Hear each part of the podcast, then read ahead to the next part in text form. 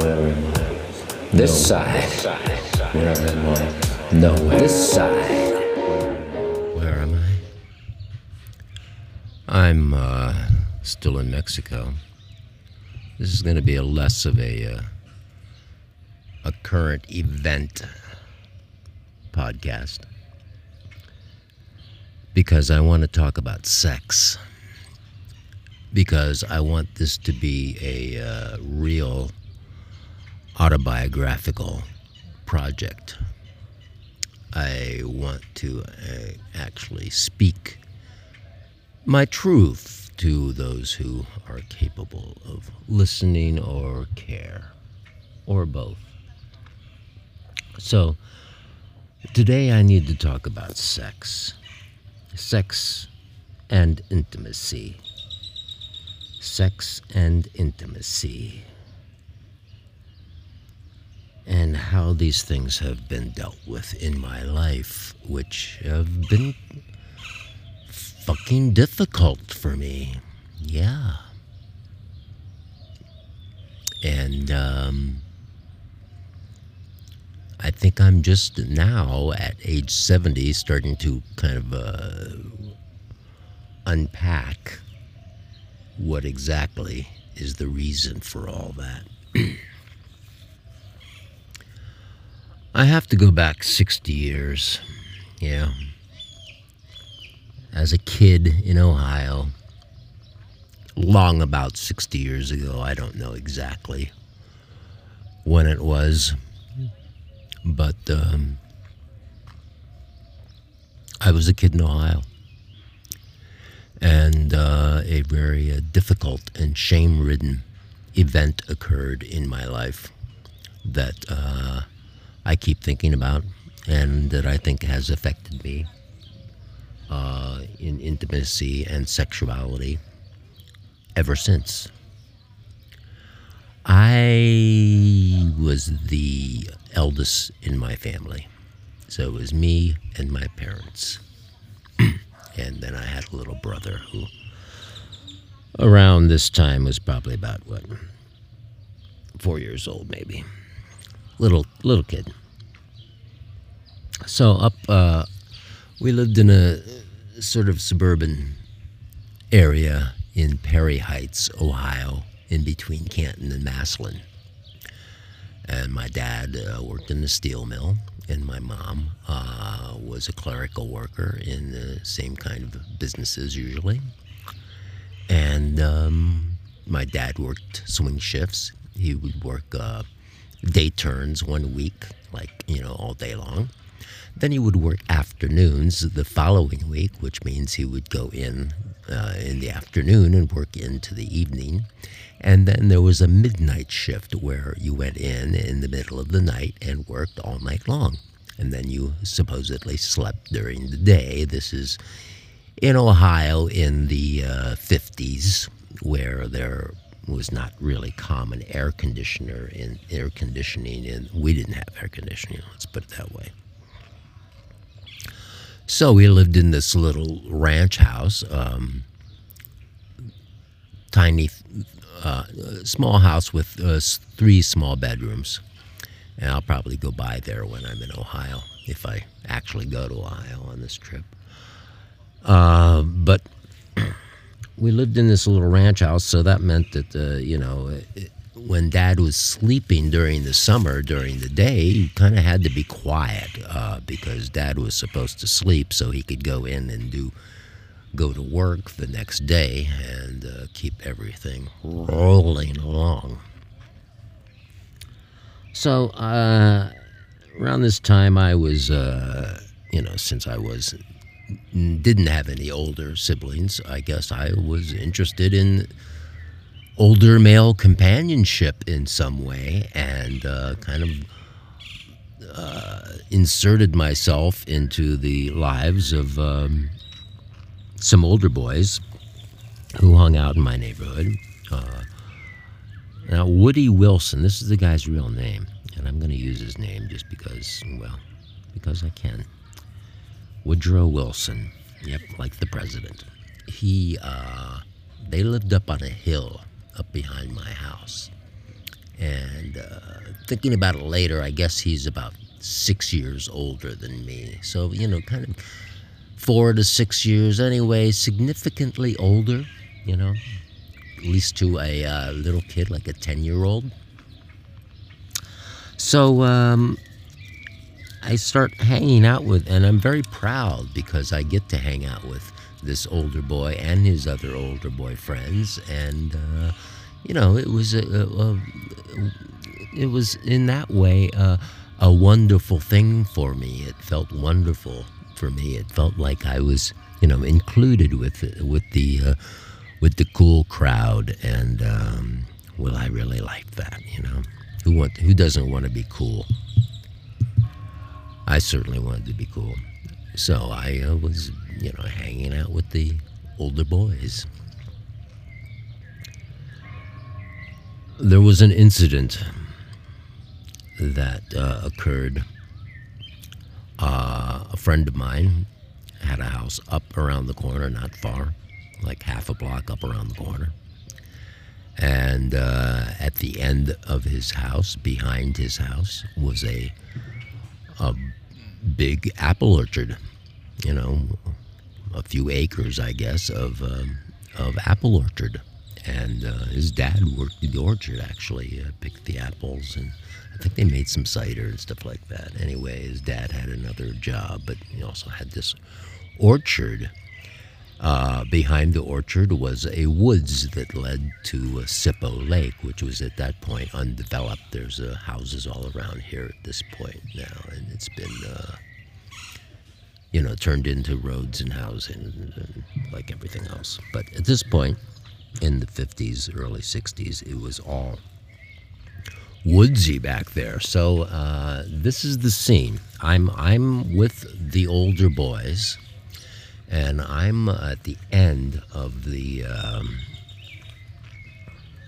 of the uh, apple orchard, way back in the back of the apple orchard, uh, far from the house, and where the woods start, and I'm in the middle of the boys. This is the picture I have in my mind I'm in the middle of the boys, down, like kneeling, and they are around me. Maybe there's three of them. And I'm being encouraged to put my uh, one of the boys' cocks into my mouth. Presumably, everybody had their you know cocks out and hard, no doubt. So um, I'm being encouraged to uh, blow one of these boys. And at this point, uh, out of nowhere, somewhere th- from the uh, the woods, some uh, little girls has shown up, and uh, they uh, see this. And I don't know who these little girls are. To, to this day, I don't know who these little girls are. But anyway, somehow maybe they were angels. Who knows? Maybe they were satanic uh, cherubs uh, at any rate, I was, uh, we were discovered, and it was told. I don't know which line of telling it went to, but eventually, I guess rapidly, my parents found out about this. So, the next scene is uh, me and my parents in the split in the um, ranch house on Westland Avenue in Perry Heights, Ohio and we're sitting in the uh, little uh, kitchen there, and they're asking me um, if I put anyone's pee-pee into my mouth. And uh, I'm denying and denying and denying as if, you know, I don't know. And probably uh, standing up a little. Probably at this point, um, I can kind of testify that yes, I don't really know what happened, whether I put the peepee into my mouth or not. Uh, but of course, that was the angle. That's what was wanted. And uh, any rate, I was probably told it was all right to tell uh, blah blah blah. I don't know what exactly went on because I was just in a rage of shame and concern about this, and uh, and that remains to to uh, this day that I that I uh, you know, I was ashamed. And I was ashamed uh, in, in association with my cock. And I was ashamed in association with my sexual desires. And uh, was I being used by the older boys? Probably. Is this uh, sexual assault and uh, rape? Maybe. Um, is this uh, pedophilia on the part of Woody Wilson and his cohorts? Could be. It's funny, like uh, his his Facebook page, even to this day, or recently when I looked at it, has him in a sailor outfit with a bunch of little kids around him. So it's like, gee, huh?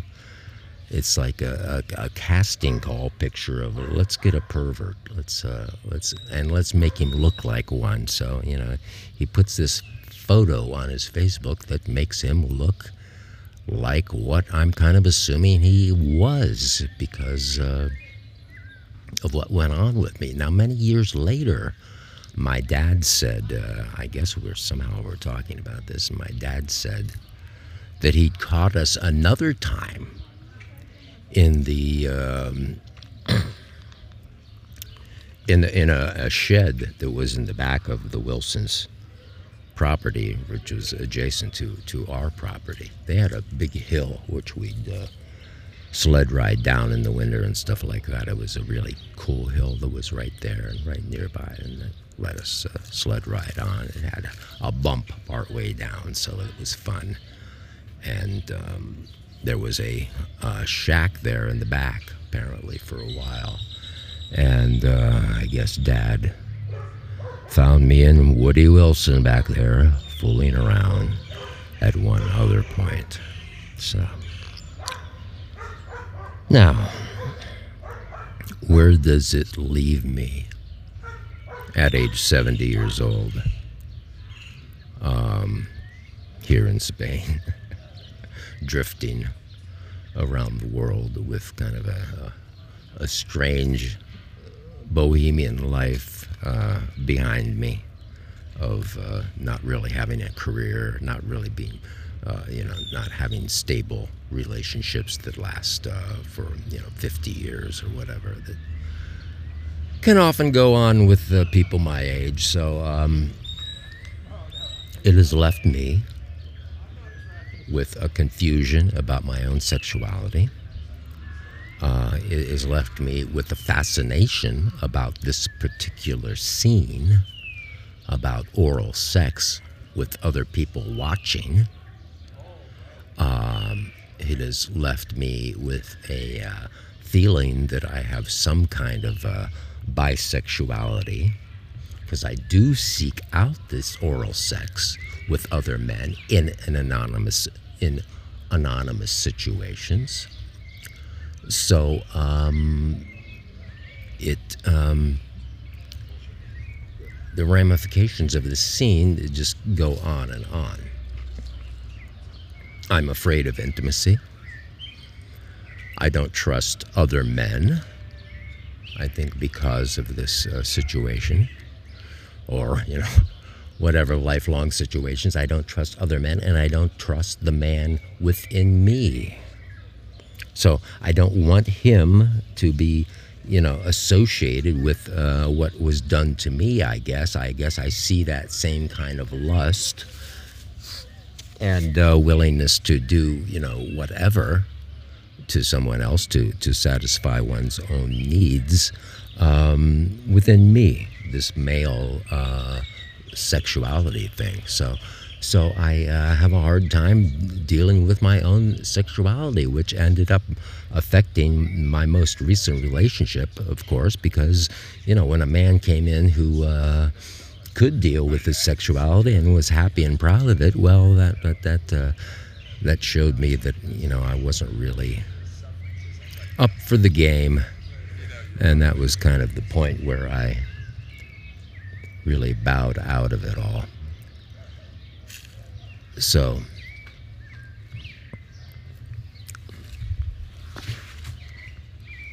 This is where I'm at now. sex now? Well, do I even like sex at this point? It's been a very mixed bag for me for decades, forever. I don't know if I like it or not.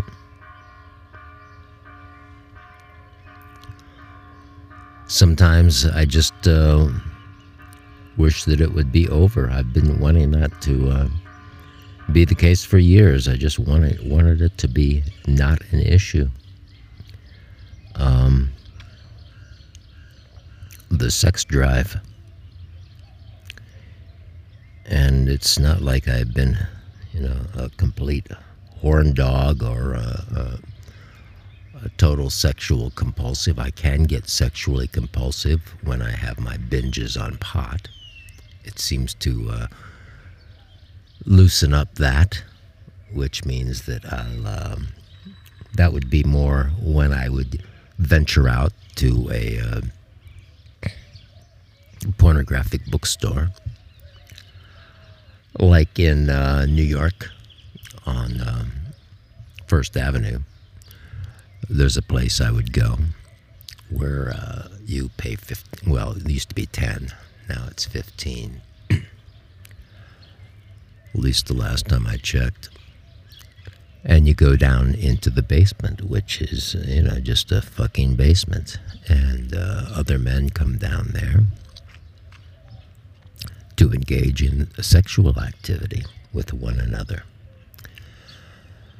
And I like to do these kind of things sometimes, mostly when I'm very high, because it loosens me, loosens me up and gets me into a very sensual zone. Now, uh, it turns out that I'm not poorly equipped. I, I look good. I mean, I have an attractive cock, okay? And when it's erect, it kind of comes up as a, you know, little curve, and you know, it's it's uh, you know, white boy Ohio, um, circumcised, and all that. So, um, and I was sitting on some ants. So I um, I like to show off in these situations. I like to tease. I like to show my cock, you know, often to older men. And, uh, you know,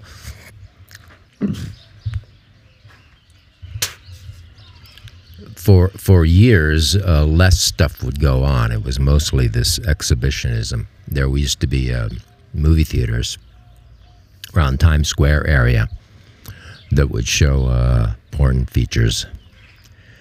And like there would be a, it was a, the Hollywood Twin on Eighth Avenue. There would be a, um, a, a you know gay films on one side and straight films on the other side. I kind of preferred to watch the straight films when I'm jerking off and showing myself off. Uh, anal sex in films until more recently between men has been not very appealing to me, but now I've sort of, okay, uh, I can kind of accept it a little bit, but uh, I've never been fucked. Um, so at any rate, uh, I used to go to the, there and, and, and the Hollywood ones that were closed by the Giuliani and all that stuff. So um, I used to uh, jerk off there and show myself. And, uh, you know, you, there would be like a couple seats and they would look at you. And uh, it was all very, I mean, one guy offered, stuck out 10 bucks one time.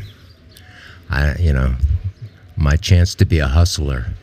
I don't know what he wanted for his money, whether he intended to suck me or uh, just jerk me off or whatever. So I've been very careful in these situations, not not full out sex. Um, actually, only more recently, in the past couple of years, have I actually really engaged in much more oral sex in these situations beyond just the teasing and the show aspects of it. Um, I guess. I don't know, willing to, to take the risk or willing to fulfill this fantasy that I have. That, I mean, this is the scenario where I'm being seen sucking other guys off in this public situation.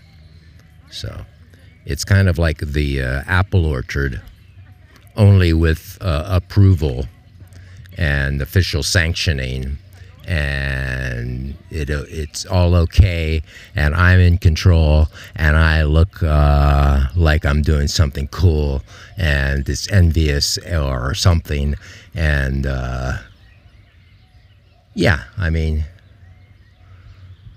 in in the annals of uh, what sexual assault, there are situations, I guess, where people try to correct it redo the scene. Let's redo the scene, and this time I'll be in control, and this time it'll work the way I want it to work. Well, maybe that's what I've been doing. I don't know. So there has not been any particular recovery from this uh, incident. It has just, you know, penetrated my life. It probably has something to do with my marijuana use or abuse at times where it's too much. It has to do with my shyness, my shyness in business and everything else. I'm afraid the, the reason I have no intimate men friends at this point in my life. I really have no men friends. A few women who's who I talk to. And because um, I don't trust them, I guess. I think there's something as sexual in the background. I think they're they're they're either going to want me or su- suspect me or something. And then uh, then with dealing with women, then I'm the man. Then I'm put in the position of uh, questioning myself and my own sexuality and my own uh, impulses and my own uh, desires and my own ruthlessness. So it sets up a whole pattern of distrust in the self, in others, male and female. Can this affect business? Sure. Networking, connection with people who don't have real jobs like I've never had or like seldom had. I've just done this and that. Uh, showbiz I remember I was being a PA one time uh, in the 80s, and, you know, and I was still an attractive young man, first in New York. And I was working at uh, the Plaza Hotel. I think the movie was Big Business. And uh, they were doing a shot where somebody comes out the door. Anyway, there was a guy at the Plaza Hotel who said that he was the uh, producer of the Fantasticks that was still running that at that time down on Sullivan Street in Greenwich Village had been running for, I don't know, 50 years or whatever. Anyway, he invited me down to, um, you know, come come see uh, come see the show, and you know, uh, as if he was kind of considering to cast me in it because of my look. Well, I never went. Homophobia? Could be. At another movie, I think it was a Laurel and Hardy movie, I happened to sit beside a, a writer. Not the one, uh, the two part uh, couple team that wrote about Eugene O'Neill, but another guy. Sheaffer was his name? I don't remember right now. Um, I sat beside this guy who was the a biographer of Eugene O'Neill, and we talked about Eugene O'Neill a little bit and he invited me out to his place in Brooklyn. I dropped that one too. Homophobia, not being good enough, being just scared of people. So, you know, in, in when you do things in business with you know, like a freelance thing, you have to be connected with other people. You have to you have to know people. You have to get out there. I mean, I could have probably been a, a TV star or whatever had I applied myself to these kinds of things. And had I not been afraid of other people, men, women, and mostly myself. It's about six in the evening now, and I'm uh, back in the house in my room. Um, kind of gets hot here in the afternoon. Um, the sun comes into the uh, porch and really heats up uh, solarly, and it's a little hard to get rid of that that heat. I don't have any windows in my room. I mean, I have a, I have a window and a door, uh, a window with a screen on it that goes into the rest of the house, which is kind of odd. Usually, the screens just are in the outer facing windows, but in this house, there are several indoor windows between one section of the house or one room or another, and uh, the windows uh, have all have screens on them. I asked uh, Dawn about it the other day, and she said, "I don't know. There's the strangest things about this house." I would probably remove them if I was if I were her. So I was thinking about this story I was telling you earlier and really how happy I am with uh, this form of uh, autobiography and of telling my story right now, uh, which is to say, audio uh, story, speaking. Over, uh, like, can you imagine uh, me trying to make a movie of what I just told you? It, it's not possible. This is not about pictures. And so my, much of my life is not about pictures, it's about my thoughts and uh, things that happen, memories. Right now, most of my life is about memories and pictures and um, rehashing things. So, I wanted to say in this piece is that. Um, when I talk about bisexual uh, inclinations and leanings, you know, I, I tend to want to get really specific about it. So, uh, you know, I, I you know, and you know, which would in a, in a way that kind of backs me away from from gay male gay culture. Uh, not that there's anything wrong with that, like the old Seinfeld. Um, but uh, just because, just as an, as an, an identifier, and it's we so easily fall into these uh, stereotypes of what people are like, uh, based on a larger grouping and a wider shot and a um, you know more broader concept of this is a woman, so therefore she is, uh, this is a black person, therefore uh, this is, you know, so this is a, a uh, person has same sex, so uh, what is he like? Uh, well, I'm not attracted to men, for one thing. So, I've never had a boyfriend. I've never wanted a boyfriend. I don't uh, resonate that well with men. Um, well, I guess I'm, you know, have this phobia about it from this incident, but uh,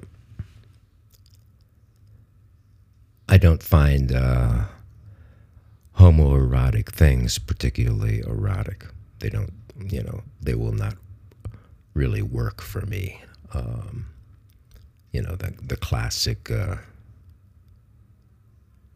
West Village um, mustache uh, you know, 70s uh, look I never found appealing at all. Um, yeah. So, you know, it, it's just about actually a lot of my showing off in these situations. And um,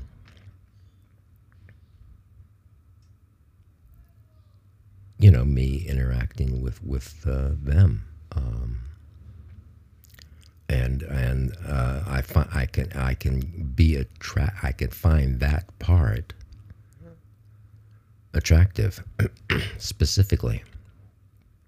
Yeah. Like a man who only wants a woman for her pussy. I have the uh, inverse when it comes to men. I mean, not that I'm out uh, horn dog chasing people. I'm not. I'm not. Uh, I never hit on people. I, I uh, use uh, attraction in these uh, settings where that's what is going on. So, I just wanted to put a, a finer point on that. Um, yeah, I, I don't pursue men particularly. Now, you know, I, I've been using Tinder and, and things, and, you know, I, I, I left it open. So there are men and women that come through and that I like and who like me back. Actually, there's a guy down here, uh, a young Mexican, who uh, we liked one another and actually did a little bit of messaging. And, uh, you know, he acted like he wanted to get together with me, you know, for sex. and he looked pretty good, and I'm in an exotic country and up for adventure, so I would probably try to do that, but he kind of. Uh, it's his turn to hit the ball.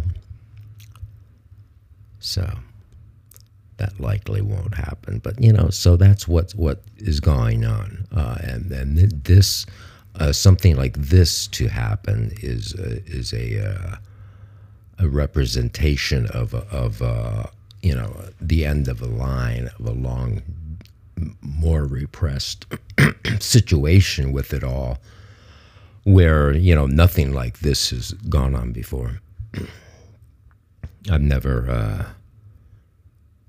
I've never had a, uh, a, a, Tinder date with a man that went through, um, or was even, you know. So yeah, I've never had a Tinder date with a man. There's been a little bit of flirtations, but that's about it. Where I have had a Tinder date with a woman here in Mexico, actually, and and another time too uh, in New York. Both of which were fine, but I don't know if that's they're going anywhere else. But um, actually, the Mexican woman was lovely. I'd love to see her again. But why should she invest any time in me? Because I'm leaving. I have three more weeks here, and then the old show will move back to where I came from and where a lot of these stories started. Where I first got involved with sex. When do I first remember seeing something shocking sexual was actually probably uh, Dan next door. We were in his basement, sort of, you know, had kind of a bar built, you know, sort of semi rec room basement. And I don't know, I walked down see him or something, and he came out from behind the bar, you know, with this big heart on. And, uh, you know, I was kind of really impressed because it did really look large and sticking out, you know. Um, I mean, it wasn't like we didn't do anything, and I don't know what happened after that. I think he just. I don't know what happened. It's the end of the memory. Just seeing it. he ended up getting, uh, I think, crippled in uh, the Vietnam War, unfortunately. So maybe uh, maybe he. Well, we don't need to go into it. Power. Power. Submission. Sport. Competition. Up ahead. Down behind. Tops. Bottoms. Daddy. Little girl. Daddy. Little boy. Mommy. Mommy. Little boy. Is there sex without these strange power games attached to it? I've been listening to actually something called Power Trip, a uh, multi episode podcast that I heard about by co- because I listened to Douglas Rushkoff, um, Team Human, regularly, and he had the uh, producers of this on. It's from New York Magazine. It's a podcast called Cover Story, and the first season is called Power Trip, and it's about psychedelics and sexual abuse. About people who have come to psychedelics and uh, particular leaders, uh, mentors, uh, therapists who then exploit them uh, in their vulnerability to uh, use them for their sexual pleasure. So here we go again. It's just like the uh, cult thing. It's the same thing. We uh, humans have this thing for cult, for corporation, for power, for leaders, for somebody demanding and other people supplying. Um, it seems to be fairly ingrained. I like to assume it's just a bad road, just a, a bad um, fork in the road that was taken some centuries ago, and it's not really human nature. Now, is it human nature? Or was it just a bad choice? So, when uh, I was in the or apple orchard with uh, those boys, and uh, maybe my desire to be one of the boys was being exploited by my sexual, uh, by by the older boy, and uh, um, my desire to be one of the boys and my sexual curiosity uh, was being exploited by one of the older boys, and um, it was a power game. Maybe that's all it was to them. Let's see what we can make this little kid do. Let's see what we can get out of somebody. Let's see how far we can go. Let's see if we can push someone else to the edge. And we'll be the pusher to the edge. See, I'm always afraid of this. I know that there has a, an attraction toward the edge in me, in some of the things that attract me sexually. And I don't want to be in the position of putting, pushing someone else toward that edge. And things can happen between two people where once something starts up and the brain chemicals in the, the one person and the other person start going and um, you know we're both uh, kind of out of our minds after a while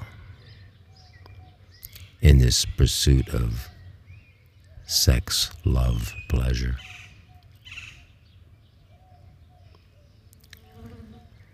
yeah sometimes i look on it all i mean i've been I guess I've been in the act.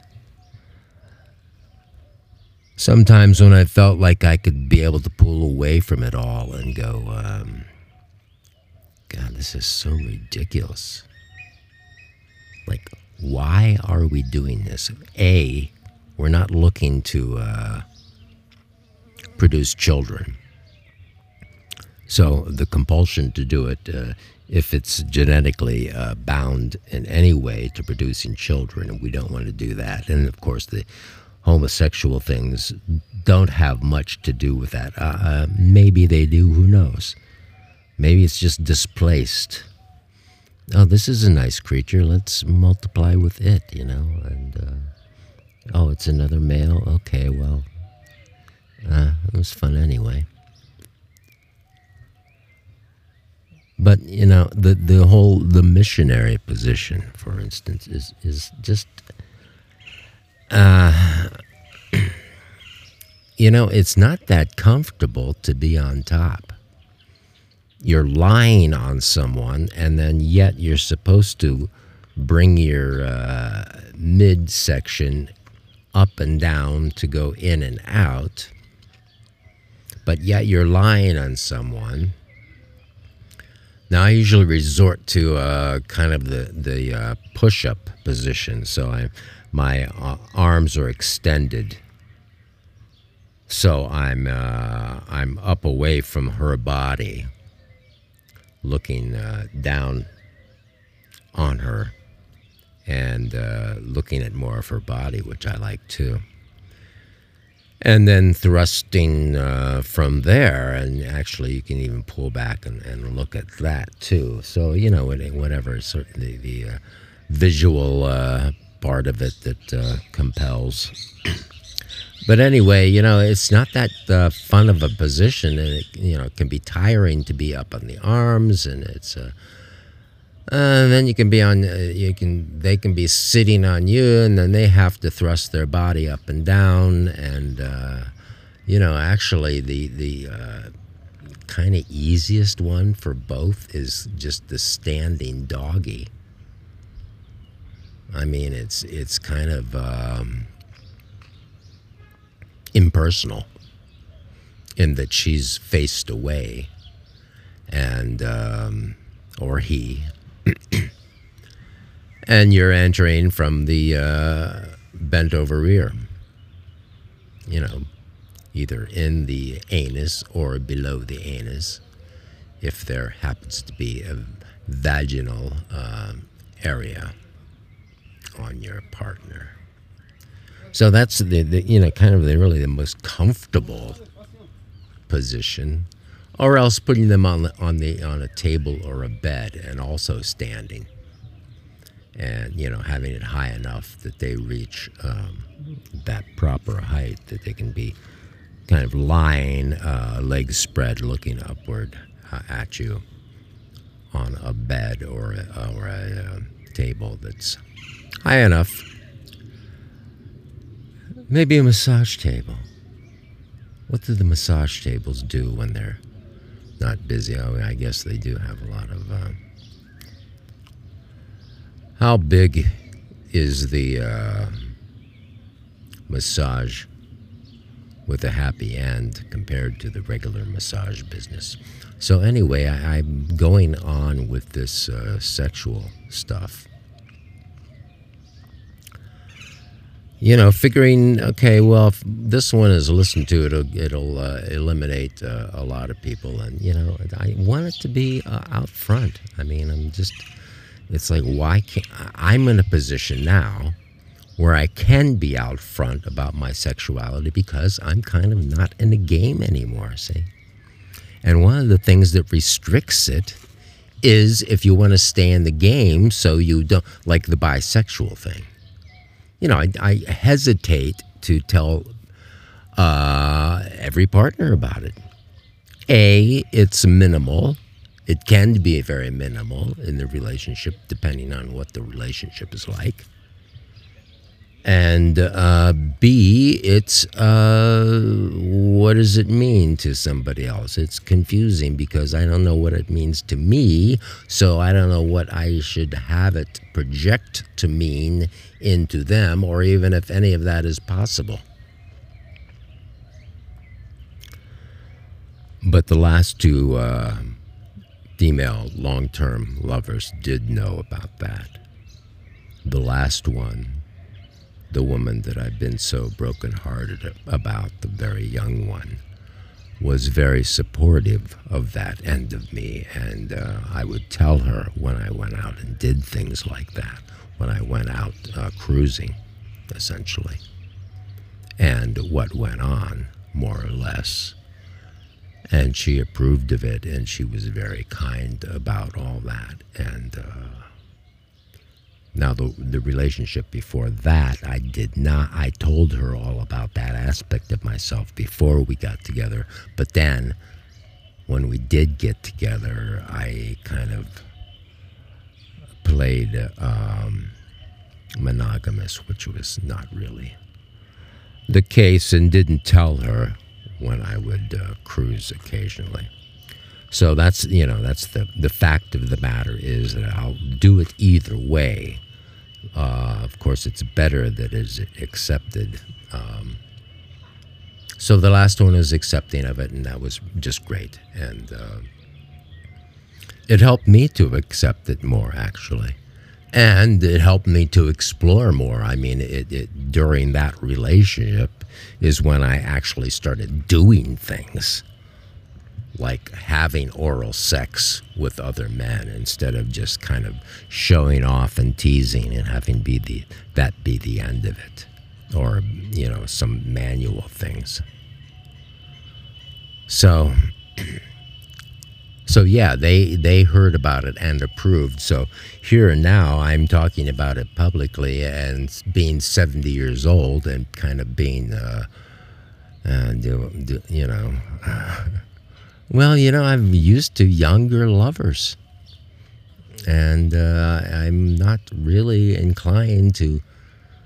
I mean, my lovers have usually been women. And so I'm kind of, now that I'm free, I'm, well, A, it's good being free because I can be, I can live or die and it doesn't matter to other people. But B, um, I, I don't have to worry about what someone else thinks. And uh, kind of a high pitched sound here in the park. Oh, it's gone.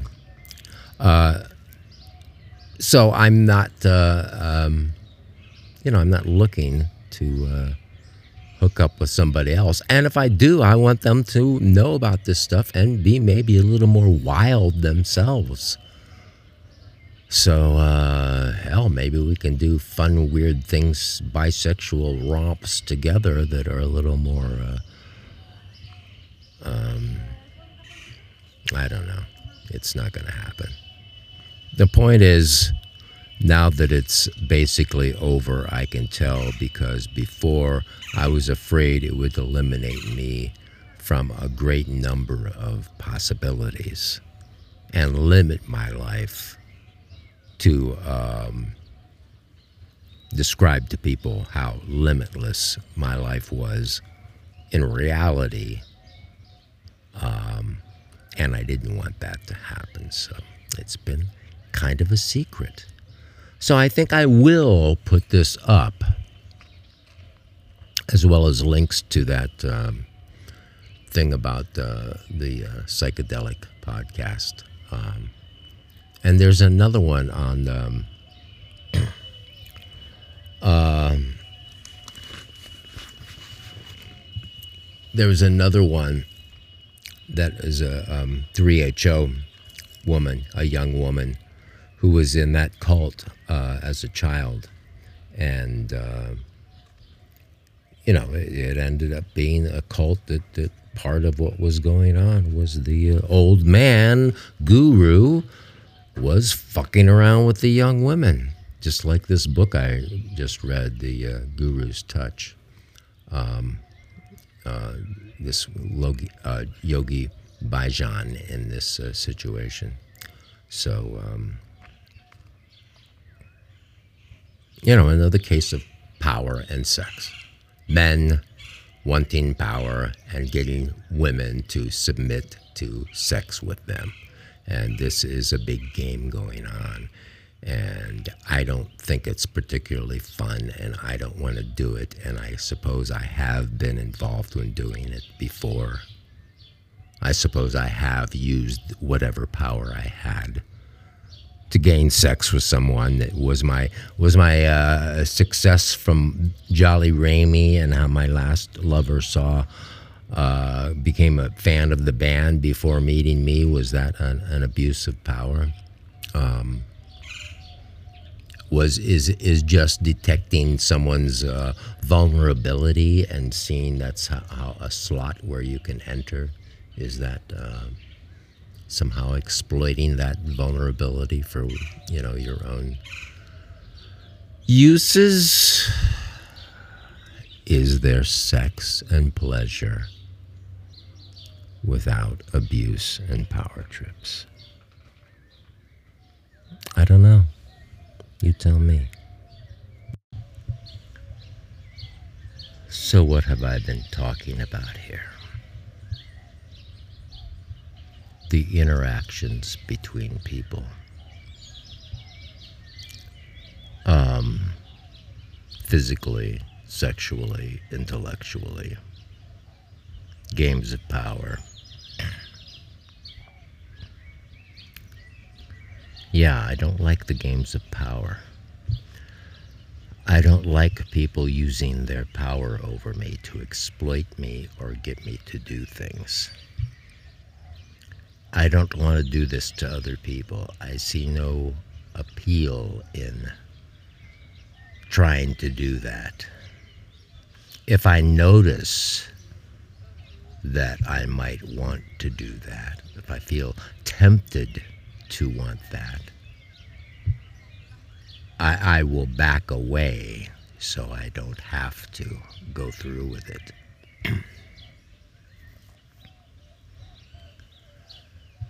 Whereas some other people are entitled and they plow right ahead. So, at this point, I have to ask myself what do I want? From other people physically, emotionally. In business, I want um, I want other people to think I'm smart. That's one thing. Yeah, I want you. I want you to think I was I was kind of smart. Uh, I want you to listen to what I'm saying. I want people who are listening to my podcast to continue to listen to it if they find something about it that um, uh, interests them. I don't think it's entertainment, but it might be of interest.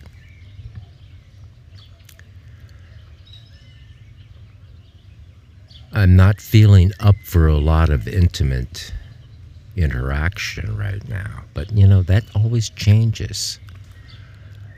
It's one of these things just like uh, booze or pot or whatever other kind of. It's like, oh, that's the last time. I'm done with it.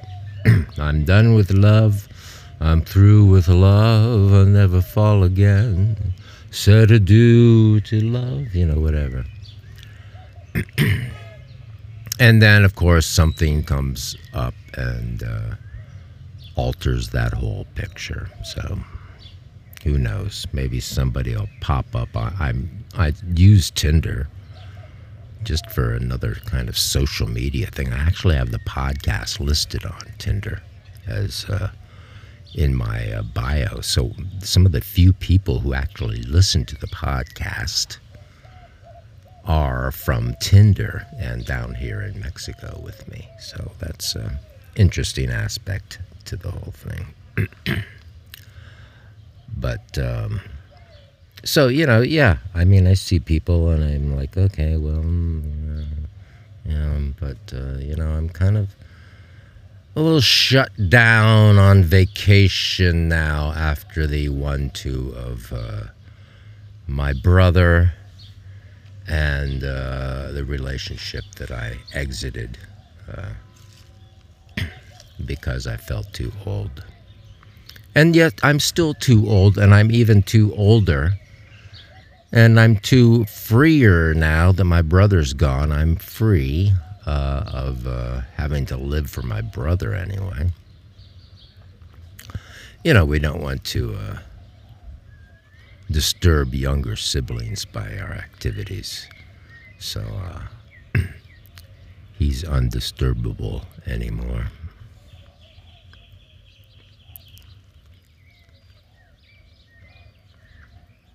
So the takeaway here is yeah, I've been oddly bisexual, and I had this really bad incident uh, being caught with these other boys when I was quite young in the apple orchard, and that that really kind of screwed me up for a long time, and that uh, made me ashamed of my sexuality. It made me ashamed of the. Uh, you know the the uh, whatever natural uh, bisexual parts of me there was but yet made it even more intriguing but only in these specific sorts of situations with this audience and with this aspect of possibly being caught in certain situations I'm not a pervert. I don't do criminal things like expose myself to people and stuff like that but uh, just to make sure we're clear on what's going on here. but fellow humans, you uh, you kind of frighten me, and I'm uh, I admit I'm a little put off by everything that goes down and watching the timeline, how things seem to really not get that much better. And, uh, and yeah, sex, I mean, look at all the people. That's an undeniable part of sex. Maybe we should really uh, pull back on the sex promotion.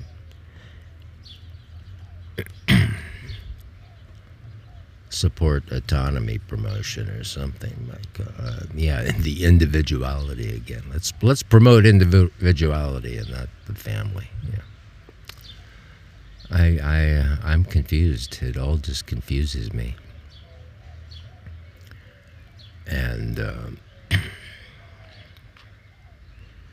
but there sure are a fuck of a lot of people.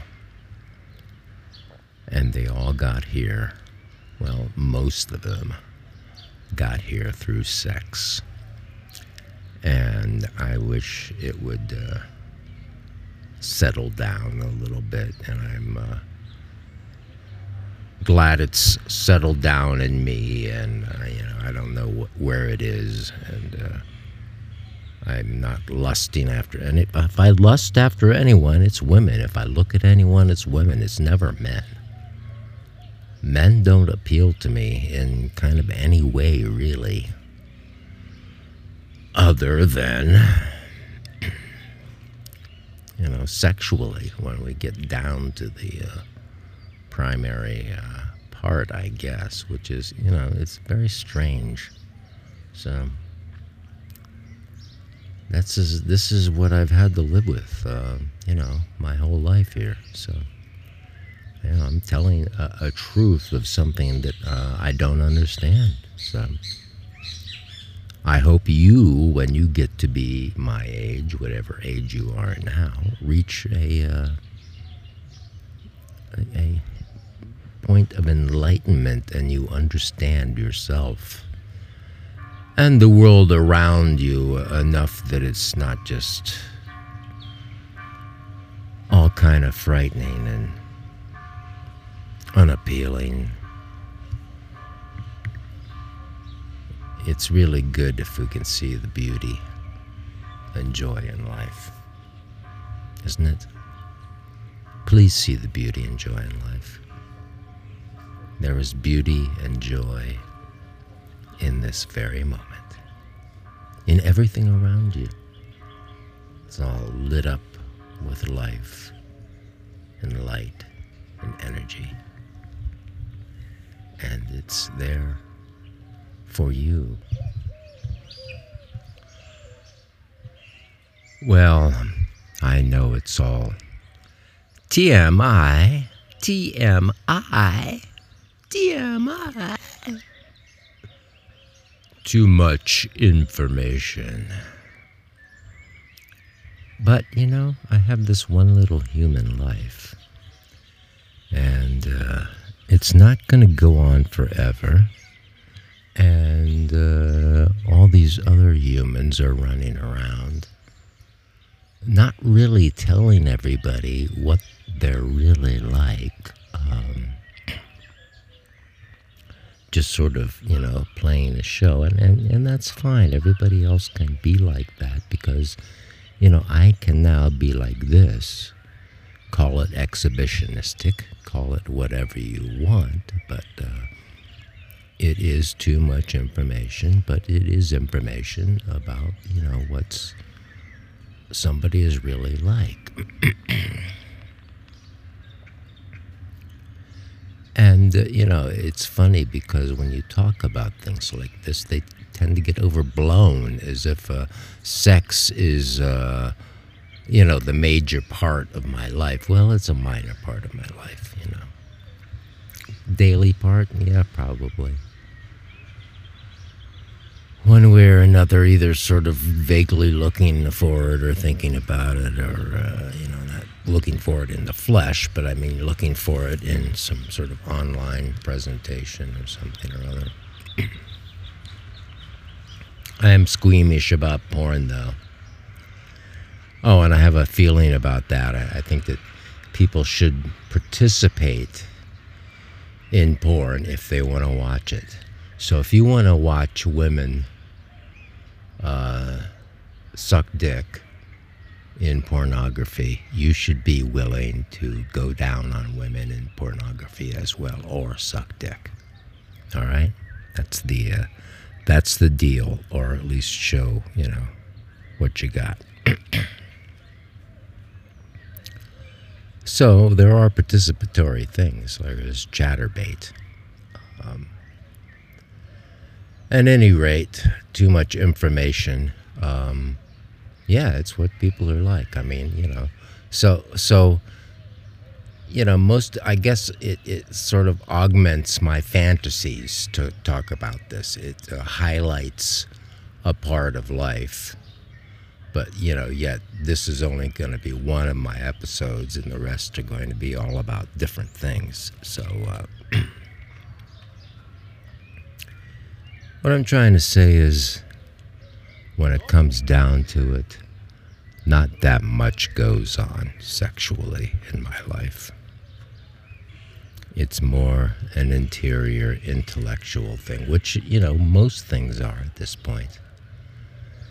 They're intellectual and digital and uh, not so physical, as well as this, this uh, podcast, this voice. It's not uh, my voice rattling out of my uh, hollow body right at you in the flesh with all my spittle coming out with my words and uh, my popped peas and uh, so on and so forth. No, this is just digital information. It's plus and minuses all piled together very quickly to make a code. A code that sounds like my name when you decode it somehow. I don't. I don't know what the hell's going on. I. I don't. Uh, I don't understand the world. You know. Basically, that's the message of my podcast that I don't really understand what's going on in the world. I don't understand myself. I have weird impulses that have led me down a garden path in life to uh, where I am now, and uh, you know, it's. Uh, not the greatest thing in the world, but not the worst thing in the world. And uh, this is just a human rehashing. I guess what am I calling for here? What am I asking for politically from you citizens of the world, human beings? I'm asking to to uh, lighten up a little bit. Maybe more touching, so every little touch is not so earth shaking and is not so earth rattling, and um, a lot more touching and a lot more having sex that isn't uh, connected to property and value and self worth and money, money, money. Did I augment the part about how basically it's money and the need for physical security that money uh, uh, gives you that has destroyed my relationships because I don't have a good relationship with money and security. I can't have a relationship with other people because I'm going to dump my insecurity on them. I can tolerate the insecurity, but other people cannot. So if I dump myself on someone's life, as insecure as I'm willing to be, they feel like jumping in and taking up the slack and protecting me and taking care of me and sustaining me and that is not really the project here. It's not what I'm ultimately about. I'm about being alive and free in the moment, sending out too much information digitally. This side. This side. This side of nowhere.